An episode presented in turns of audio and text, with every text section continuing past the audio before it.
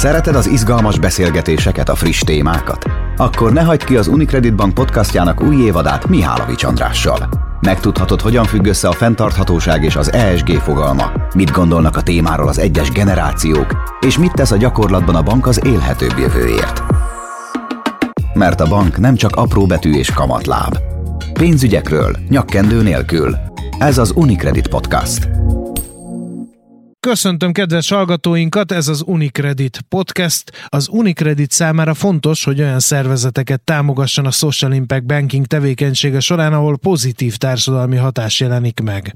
A Rába Szentmiályi Szövetkezetnél ma ezt látni fogjuk, mindez megvalósul, hiszen munkahelyteremtés, helyi erőforrások, helyi tudás felhasználásával segítik a kisközösség boldogulását, és termőre fordítják a lehetőségeket is. Egyúttal tökéletes példa a szövetkezet és az önkormányzat kooperációjára, ahol a cashflow mellett társadalmi és szociális hatás is jelentkezik. A Rába Szentmiály Ízei Start Szociális Szövetkezet a környéken valóban jelentős munkaadó, sertéshízlaldájuk, savanyítójuk, tésztaüzemük is van, utóbbiban a különlegesség, hogy sokféle tésztát gyártanak, köztük csak erre a környékre jellemző tésztákat is, mint a mácsik és a csontocska. Szorosan össze vannak fonódva az önkormányzattal, a szövetség elnöke egyben a falu polgármestere is. Lengyel Istvánné Katival, a szövetkezet igazgatósági tagjával fogok beszélgetni, a műsorvezető vagyok, Mihálovics András. Lengyel Istvánné Kati pedig itt van a vonal túlsó végén, csókolom a kezeit, jó napot kívánok! Jó napot kívánom, üdvözlöm Önt is, és a kedves hallgatókat is! No, kedves Kati, akkor hát beszéljünk egy kicsit így a kezdetekről, a hőskorról. Honnan jött az ötlet, és mikor alakult meg ez a szövetkezet? A szövetkezet az önkormányzattal összevontan 2015. augusztus 16-án egy előzetes egyeztetés lefolytatását követően alakult meg, kilenc alapító taggal feltétele volt a szövetkezet megalakulásának, hogy az önkormányzat, mint alapító tag részt vesz a megalakulásban.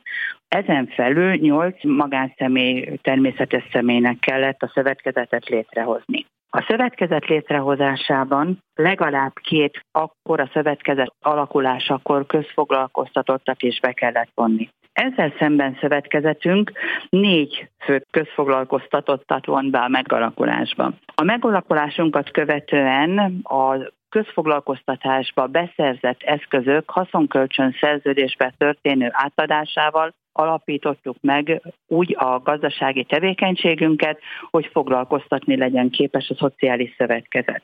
2016-ban került átadásra a nyolc tojásos tésztá bruzalizból készítő tészta üzemünk. Ez két kisgép átadását jelentette, és a sertéshízlalda, amely saját 12 anyakotának szaporolatait hízlalta fel. Ezt követően 16-ban, mikor ez átvételre került, elkészült, szintén közfoglalkoztatási programban a 20 volt, akkor ez átvételre került, szintén haszonkölcsön szerződés keretében akkor már hétfővel tudtunk dolgoztatni, hétfő munkavállalónk volt, akiből négy tag, a szövetkezet alapító tagja is volt egyben. Ha jól értem akkor a szavait, ez azért alakult meg ez a szövetkezet, hogy egy kicsit a helyi foglalkoztatást erősítse, hogy munkalehetőséget teremtsen az ott élőknek. Jól gondolom én ezt? Igen, jól gondolja, sőt, kifejezetten a munkaerőpiacon szociálisan hátrányos helyzetben lévő személyek foglalkoztatását kellett ezzel a szövetkezet alapítással és a foglalkoztatással figyelemmel kísérnünk. Itt gondolunk a koruknál szociális vagy egészségügyi állapotok miatt hátrányos helyzetben lévőkre, a megváltozott munkaképességűekre. Szövetkezetünk még célul tűzte ki a gyesről és gyedről visszaérkezők foglalkoztatását.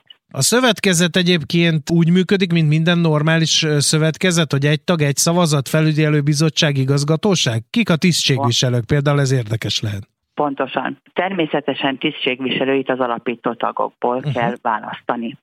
Működik egy igazgatóság, akik úgymond önálló képviseleti joggal rendelkeznek, és működik egy felügyelő bizottság. Mind-mindkét bizottság három-három tagú. Uh-huh. Az igazgatóság, az elnök és két taggal rendelkezik. Hogy kik lettek ők? Természetesen ebben az esetben a szövetkezet alapításában jelentős szerepet játszó önkormányzat képviselője, vagyis a polgármester, illetve a szövetkezetnek az elnöke és két alapító tag, akik az egyikük közfoglalkoztatott, a másik viszont, mint én személyemben az önkormányzatnál dolgoztam, és a szövetkezet megalapításának valamennyi dokumentációját előkészítette, és ezáltal tudott uh-huh. létrejönni a szövetkezet. Ugye említette azt, hogy tésztaüzem, sertéshizlada, húsbolt, savanyító manufaktúra működik a szövetkezet égisze alatt. Ez egy tőkeigényes tevékenység. Honnan jött az induláshoz szükséges tőke?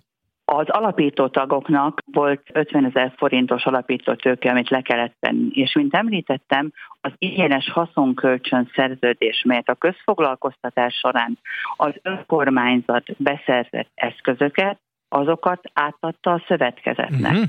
És ez alapozta meg a bevételeket, hogy nem kellett ezekért az eszközökért a szövetkezetnek fizetnie. Ez két éves intervallumot jelentett, amikor is a közfoglalkoztatási programba beszerzett eszközöket két évre át tudta venni ingyenesen a szövetkezet használatra. Hát ugye Rábe Szent Mihályhoz kötődik ez a szövetkezet, ami egy kis település, de gyanítom, hogy azért a környéken is érezhető ennek a tevékenységnek a hatása, amit ugye a szövetkezet kifejt. Ez mi módon érezhető, milyen módon támogatja a szövetkezet a közösséget? A saját szertészészladánkban felnevelt sertések feldolgozásával azt gondolom, hogy a teljes környéket bejáró mozgóboltunk, mely jelenleg 15 településen árulja termékeinket, a rövid élelmiszerláncnak köszönhetően ezek a termékek egészségesebbek, mint az átlag. Hamar oda kerül a végső fogyasztóhoz. Ez az egyik. A másik, amiben hozzá tudunk járulni ahhoz, hogy a közösséget is tudjuk építeni.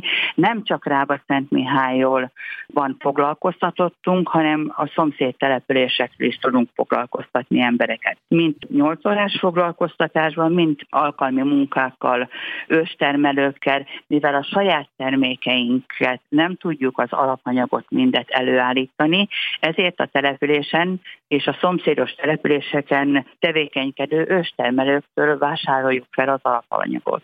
Ugye itt a felvezetőben én már elárultam a hallgatóinknak, hogy mácsik és csontocska tésztákat gyártanak. Milyen helyi termékeket kínálnak? És egyébként ezek honnan jönnek ezek a száraz tésztafajták? Ha én jól gondolom, hogy ezek száraz tésztafajták. Így van, ez száraz tésztafajta. Ez a kettő, ami helyi sajátosság a másik tészta nagyon vékony, amit nagyanyáink otthon házilag készítettek, ahhoz hasonló tészta. Ezen a tájon a másiknak hívják ezt a tésztát, ami jellemzően turós, mákos tésztára szoktak használni itt a rába közben. A csontocska, az pedig levesbetét, az pedig tényleg úgy néz ki, mint egy kis velős csont, és ezért is kapta ezt a fantázia nevet. Ezt szintén csak mi készítjük. Uh-huh. Az alapanyagok hogy jönnek itt? Helyben termesztett búzából készülnek nem, ezek? Nem, uh-huh. a búzát a celimalomból vásároljuk, akik magyar búzát használnak. Uh-huh.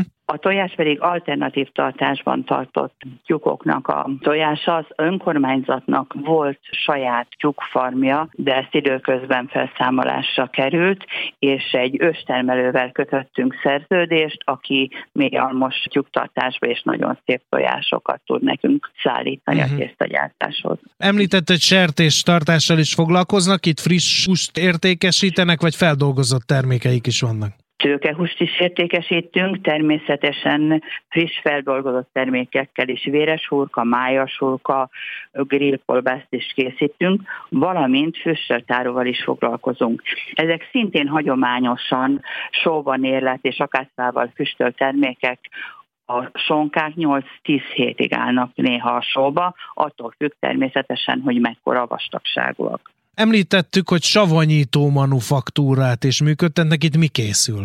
Az önkormányzat közfoglalkoztatási program keretében zöldségtermesztéssel foglalkozik, adalékmentes, tehát vegyszermentes zöldségeket állít elő, ezt dolgozzuk fel. Paprika, paradicsom, uborka, ezekből savanyosságok készülnek, illetve ami nagyon helyi sajátosság, a törgyfa hordóban éllel savanyú káposzta amely elég ritka, és nagyon kerendő termékünk. Nagyon sok terméket hallottunk, ugye füstölt kolbászt, mácsikot, savanyúságokat, és egyéb ugye gluténmentes tésztákról külön ne feledkezzünk meg, ez egy nagyon fontos fogyasztói problémára reflektál ugyanis, de hol találnak ezek a termékek vevőre, hogyan értékesítik ezeket a termékeket?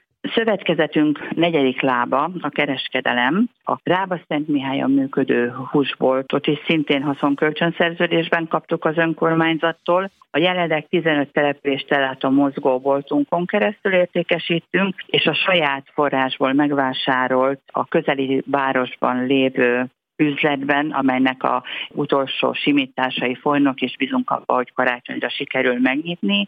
Téten az üzletünket ott, valamint működtetünk egy webshopot is. Hát akkor érdemes megkeresni ezt a webshopot, aki kíváncsi, és akinek összeszaladt a nyál a szájába mostani beszélgetés kapcsán. De térjünk egy kicsit komolyabb vizekre. Ugye az Unicredit Bank podcastjában beszélgetünk önökről és a munkásságukról. Hogy került képbe egy bank? Hogyan zajlott, hogyan zajlik ez a közös munka? Szövetkezetünk folyamatosan keresi azokat a lehetőségeket, pályázatok útján, ahol fejlesztéseket véghez tudja vinni. Sajnos ezek a pályázatok túlnyomó többségében utófinanszírozottak és a jelenlegi pályázatunknál egy új tevékenység bevezetését szeretnénk megvalósítani, ami a közterületkarbantartás eszközeihez szükséges beszerzést utólag finanszírozza. Uh-huh. És ezért vettük fel mi az Unicredit-tel a kapcsolatot, hogy segítséget kérjünk a finanszírozás megoldásában, és ezért került sor hitelfelvételére. Mire ment ez a hitel? Mire költötték a pénzt? Egy Opel Movano kis teherautó beszerzésére került sor. Ezt finanszírozta elő finanszírozással a bank. Uh-huh, értem. Egyébként nagyon jó hallani ezt az egész tevékenységet. Egyrészt a termékeket, másrészt az, hogy milyen hatása van a szövetkezetnek, hogy lerövidíti az ellátási láncot, hogy segít a szociálisan rászorulókon, hogy olyan foglalkoztatottakat alkalmaz, akiknek talán nehezebb munkát találni. Hogyan néznek a jövőbe? Mire számítanak? Mi van még a tarsolyban? Bővülhet-e a tevékenység? Ilyenkor mindig eszébe jut az embernek, hogy oké, okay, ez egy nagyon klassz dolog, amit eddig elértek, de mit hozhat a jövő? Mit gondol? Bízunk benne, hogy a téti húsbolt megnyitása a járási székhely településen azért jelentős hatással lesz az ott élőkre, és ezáltal egy egészségesebb élelmiszerrel a településen élők egészségét is tudjuk talán védeni. Uh-huh. Illetve szintén pályázati forrásból került beszerzésre egy mobil stand, amelyben a vásárokon szeretnénk megjelenni. Egyre népszerűbbek a kézműves termékek vásárlás, és azt mondhatom, hogy a mi termékeink, ezek bizony mind kézműves termékek, termékek, adalékmentes egészséges termékek illetve még a közeljövőben, mint már említettem, a közszeretkarbantartási munkálatokat szeretnénk új tevékenységként felvenni. Sajnos kis településre jellemző, hogy előregednek, és a családias lakókörnyezetnek a gondozása komoly problémák az idős embereknek, és ebbe szeretnénk mi segíteni. Hát ehhez nagyon sok erőt és kitartást kívánok én a magam nevében, de azt gondolom, hogy a hallgatók nevében is kívánhatok, és nagyon szépen köszönjük a beszélgetést, sok sikert a jövőre nézést. Mi is köszönjük szépen, viszont hallásra.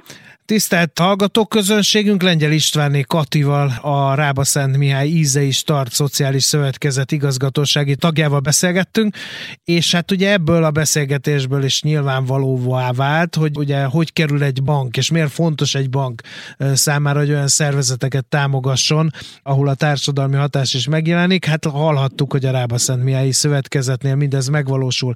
Munkahelyteremtés, helyi erőforrások, helyi tudás felhasználásával segítik a kis kis közösség boldogulását, és termőre fordítják azokat a lehetőségeket, amelyek a rendelkezésükre állnak. És hát ugye együtt a tökéletes példa, hogy a szövetkezet és az önkormányzat hogyan tud együttműködni, és hogy a pénztermelő képesség mellett ugye elég komoly társadalmi és szociális hatást is tudnak generálni.